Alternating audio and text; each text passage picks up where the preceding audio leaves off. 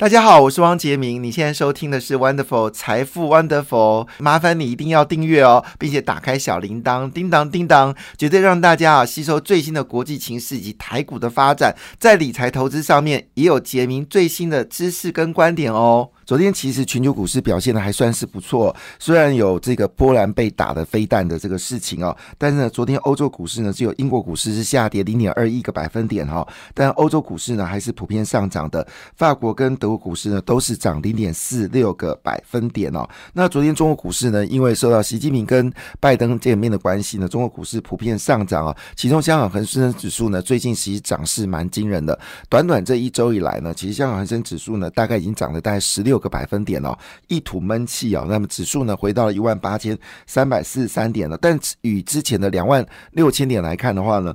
还是不可同日而语，这个跌幅还是蛮深的，是不是有机会回升呢？就慢慢的去观察了哈。那昨天的焦点呢，基本上还是落在美国哈。昨天费半指数呢是一口气狂涨了三个百分点哦，大概是被台积电给刺激到哈。那标准五百指数上涨零点八七个百分点，纳斯达克则是上涨一点四五个百分点，道琼工业指数上涨零点一七个百分点哦。那最近日元有点回升哦，所以日本股市最近的涨幅就没有像之前那么凶了哈。日本股市呢，昨天只有微幅哦一点。点哦，意识到了哈，只上涨了一点一个百分点。韩国股市呢也是哦，只上涨零点二三个百分点，是怎样？是被波克夏给吓到了吗？哈，那波克夏投资台积电，是不是让这个韩国三星觉得汗颜呢？哈，这个事情倒是值得观察。那昨天呢？美国股市之所以大涨原因，是因为公布了一个重要的数据，就是十月份的生产者价格指数哦 （PPI）。一般来说，我们说这个呃物价指数有分两种，一个就是消费者物价指数，就是你买东西我买东西的价格哦；另外一个呢就是生产者物价指数，那就是生产者去买东西的价格，也包括它出产的价格哈。那生产物价生产者价格指数里面，其中也包括了雇佣指数，也包括了就是存货指数，那也当然也包括了就是报。价还有进货价格，还有库这个等等，总共六大指数哦。那这个数据的增公公布出来结果呢，这个数字非常的低哦，降到了百分之八哦，比市场预期的八点三还要更低。那也低于九月份的八点四个百分点，但八 percent 还是蛮高的。一般来说，生产物价指数不能是负成长，如果生产生产这种生产。者价格指数就 PPI，如果是负的话呢，就有通货紧缩的问题。通货紧缩比通货膨胀更可怕。所以一般来说，如果这种增幅呢能够出现在五到六个百分点呢，表示经济非常强劲哦。百分之八其实也是可以接受的一个范围，表示生产者还是有继续要生产的一个意愿。但是呢，如果过高呢，就有通膨的隐忧。那这个数据出来之后呢，市场就认为说，十二月份联准局升息呢，最多只会升两码，应该是不会再升到三码，也使昨天的美国股市呢表现的最后尾盘拉高。那昨天呢，因为传出来俄罗斯飞弹打进了波兰，并且造成有人死亡的一个状况啊，所以美股呢其中有被吓到哈，中间有翻黑哦，真的是吓坏宝宝了。在尾盘呢，还是走高。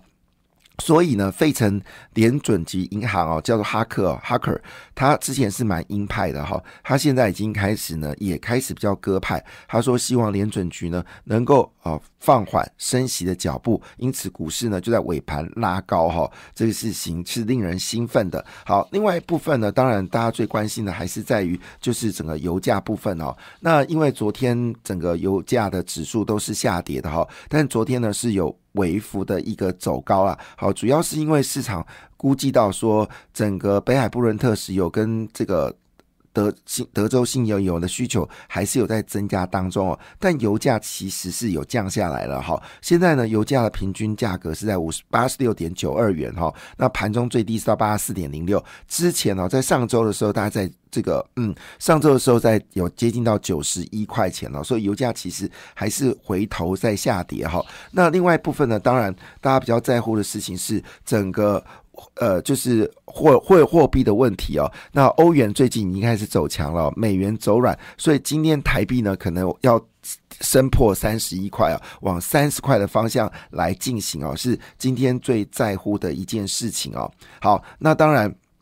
整个方向呢，似乎已经是越来越明朗。台湾呢的被关注度呢是越来越高哈。那我们就回到说，在选择权部分呢，到底有哪些重要的事情是被关注的哈？那因为呃，股票在做多的时候，通常你可以从选择权的一个方向呢来看哦，股票的一个趋势。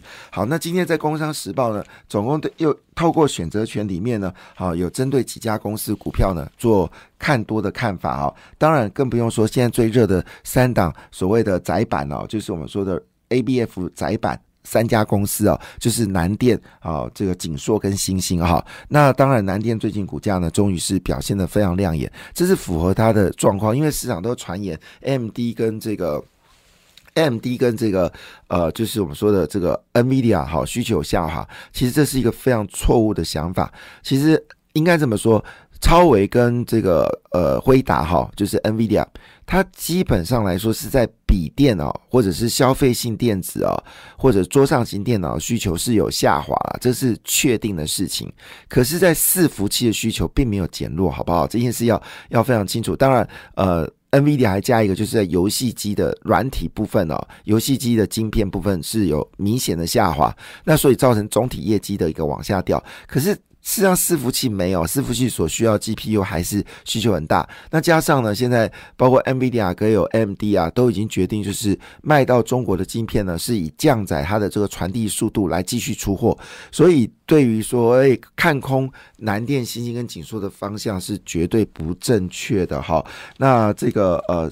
尤其是星星呢，它第三季的盈余又高于市场的预期哦，获利再度的创新高，每股税后盈利是一季哦，是赚了五点八元哈。那第四季部分呢，整个热度，尤其在高速运算热度部分哦，还是持续的增加，包括五 G 跟 AI 需求还是上扬啊，所以整个第四季的预估的获利呢，应该也在五点八到六点零了哈。那所以今年的获利就相当可观了。今年应该是赚到差不多是快要三个股本哦，所以股表股票的价格是有点弱，就是相对于它的获利来说是有点低哦。本益不到十倍是没有道理的。讲到本益比十倍哦，很多朋友说这很焦虑，说那现在股票上涨我该怎么办哦？其实你可以有两个方向来进行了哈，因为很多人怕，因为过去被台积电这个打趴了，就吓到了。因为我很多朋友就是科技圈的朋友，买台积电还是买在五百多块，现在默默等待。什么时候可以回来？那按照上次，你要这次巴菲特买台积电的股的总股数哦，比买苹果还多诶。可是你知道吗？四年前，呃，台积那个巴菲特买苹果的时候，从他买完之后，苹果股价几乎涨了一倍哦。所以换个角度来说，巴菲特出手一定有他道理。事实上，现在不是只有巴菲特买，好，这个我们等会再来谈。所以，以这个角度来看的话呢，其实台股在明年的表现应该会非常非常的强劲啊。那所以以。呃，就其中最重要的事情，就是在 AI 还有所谓的我们说的这个五 G 以及高速运算，所以新兴南电跟锦硕的状况一定是非常好。那另外一部分呢，就是传出哦，中国可能会在微控制器里面哦大量出货。那这个消息呢，事实上我觉得你不要太担心中国的问题啊，因为你你要做这个部分的话，你必须要有足够的晶圆厂。但现在状况就是哦，中国生产的这种所谓的微控制器啊，或者是 MOSFET 啊，哈这些。东西东西呢，其实美国不是不会买的。美国连汽车哦的零组件都去中化。那昨天德国的经济部长及呃，就是我们说的这个副总理呢，也正式说话，他们一定要执行脱中。那他们经济部次长呢，已经来台湾访问了。这是继继捷克跟波兰的这些经济次长来，捷克经济次长来。来台湾之后呢，德国的经济市长也来，这是非常了不起的一件事情，因为以前不可能发生的。德国在梅克尔时代是非常轻松哦，梅克尔字典里面是没有台湾哦，但是因为台湾现在整个半导体及关键零组件的重要性越来越高，加上呢这个。欧洲跟美国呢，还有日本跟韩国都逐渐的选择去中化，所以台湾的这些所谓关键零组件的业绩只会越来越好啦，不会越来越差啦，真的。所以中国就算你会生产大量的这个微控制器，最后只会造过造成中国的这个微控制器的价格崩盘，但是不会影响到台湾了，因为我知道今天又有一家 LED 的公司啊，呃，倒掉了哈，这是被中国影响的公司，所以呢，有一家公司叫新唐哦，那么新唐呢，昨天呃股价是收高。到一百一十六元嘛，涨幅四点五个百分点，所以整个选择权呢，还有包括认购权证的表现都非常好。那它真的很会赚钱哦。那么据了解呢，现在每股税后存益哦，前三季呢是大赚了八点三六元哦，那八点三六元，然后呢单季部分呢是呃去年。呃，去年只有赚四点六三元哦，就是第三季部分，好，只有赚四点六三元。等一下，就对吗？对，好，对，前三季只有赚四点六三元，今年前三季呢是赚了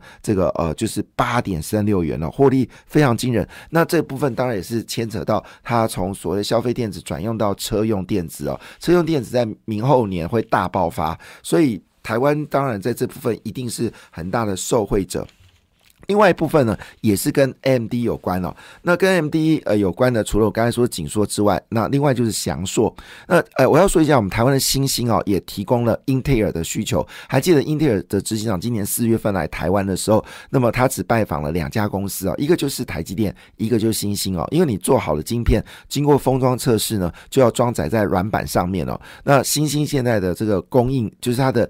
产出呢其实是不够需求的哈，就产出是低于需求，所以一定要去抢新兴的产能。就前阵子新兴被大跌超过一半五十 percent，我只能说这是市场气氛啊，并不是真实的状况哈。所以翔硕呢，基本上因应啊，AMD 最新的这个伺服器的订单呢，也出了新的 IC 晶片哦。那这个呃，翔硕真的很赚钱哦，它前三季已经赚了三十三块三哦，所以今年大概赚个五十块，呃，四十块以上，呃，将近五十块应该是没问题哦，将近五十块应该没有问题哦，所以本益比现在大概有十出倍啊，这个是成长型的公司哦，给这样低的本益比是没有道理的哈。另外呢，IC 设计就 IP 部分呢，利旺呢决定要调高权利金哦，那这部分也使得股票开始大幅的走高。其实昨天呢，最在乎的还是台积电的供应链。哦，那其中昨天中沙哦表现的是最为强劲之一哦，还有金策，昨天中沙一五六零的哈是大幅上涨，还有金城科技哦，就是四七六八哦，城市呈现的城哦，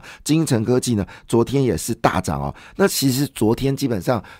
是不是只有这两档公司是台积电所有供应链全部上涨，主要理由并不是巴菲特要去买台积电了哈，这个是有点。千千远的哈，主要原因是因为传出来台积电呢，除了在台湾呢一纳米要动工之外，那么在高雄呢二十八纳米也会动工哦。那明年呢，这个呃就是在台中的一点八纳米呢也会动工哈。那在美国呢也会开始呢，明年呢也会朝这个二零二七年也会朝这个三纳米来做动工啊。像五纳米已经开始装机了哈。所以当然这个部分最大的受惠者是凡轩呐，这个是最关键的是凡轩，所以。整个台积电带动了整个供应链，当然最近你要留意三氟化工。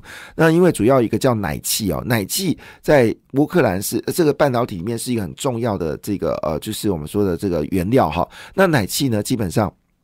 主要生产国呢，在这个乌克兰，据了解，它占全球的生产量是高达百分之九十，但现在都停产，所以奶气价格大幅上涨啊。中国也开始努力生产奶气，那台湾当然怎么可以输中国呢？所以三氟化工呢也开始积极的去研发奶气的生产哦。所以三氟化工的股价呢最近表现的不错。你你你怎么去看东碱呢？你就怎么去看奶这个三氟化工，意思是一样。但现在东碱是不能买了哈，主要原因是因为天然气价格降低之后呢，欧洲。也开始自行生产这个肥料。那因为之前天然气太涨，所以涨太多，所以欧洲没有办法负担这么高的成本，所以肥料产出减少。其中英国是最明显的。但是随着天然气价格下跌，他们也开始恢复生产这个肥料。那东碱这些公司就可能台肥、东碱就没有办法有过去的上涨。可是你也记得，当时因为欧洲没有办法生产这个肥料的时候，东碱是怎么涨的？那你就怎么看三氟化工？应该是错不了的哈。好，这是《工商时报》在这个选择权部分哦。那我们来看一下，在《经济日报》的选择部分呢，则把联电放进来了哈。那因为最近有一则新闻，就是包括了高通在内哈，都已经决定要减少对中芯半导体的订单哦。很可能将来它剩下的部分呢，是就等于是高通透过中芯半导体代工的晶片呢，只供应中国的需求。那中国以外的需求呢，绝对不会再找中芯了。那当然，他会选择在中国非中芯以外的，就是非中国的半导体呃这个晶圆设计以外的公司来生产。那答案就是联电呢，还有台积电的嘛，对不对？答案就已经很清楚了嘛。那我们知道以前联电在中国的生产其实是呃烫手山芋，就是说联电其实以前一来都有赚钱，但是因为中国是亏钱的，所以每次都要提损中国的这个损失啊。但现在如果中国也赚钱的话，联电当然就是成为一个很重要的指标。我认为全球反中哦，联电哦绝对是最大的受惠者哦。所以昨天呢，除了台积电是被回补之外，昨天联电呢其实也是啊非常强势哦。好，但是我要特别提一件事，我我刚才有特别提到，大家很担心呃金融股啊，其实大家很担心金融股的时候，就是买进时机。有些人会存股哦，我刚才讲了一半哦，就是你你你如果真的觉得。你不知道该买什么股票的话，那你赶快买这个半导体的 ETF。好，另外如果你是保守的投资人，就去买什么呢？这件事很重要，就买高股息 ETF。我最近有一个高股息 ETF 配息哦，竟然配了十一趴。那所以，而且我们现在看到很多电子业的公司的这个本益比都是四倍、五倍、哦六倍。那你知道十倍就是配十趴哎。那五倍是配多少？配二十派，所以这件事呢，提供大家做好。你开发金跟星光金，呃，开发金跟是可以留意的。感谢你的收听，也祝福你投资顺利，荷包一定要给它满满哦。请订阅杰明的 Podcast 跟 YouTube 频道财富 Wonderful。感谢，谢谢 Lola。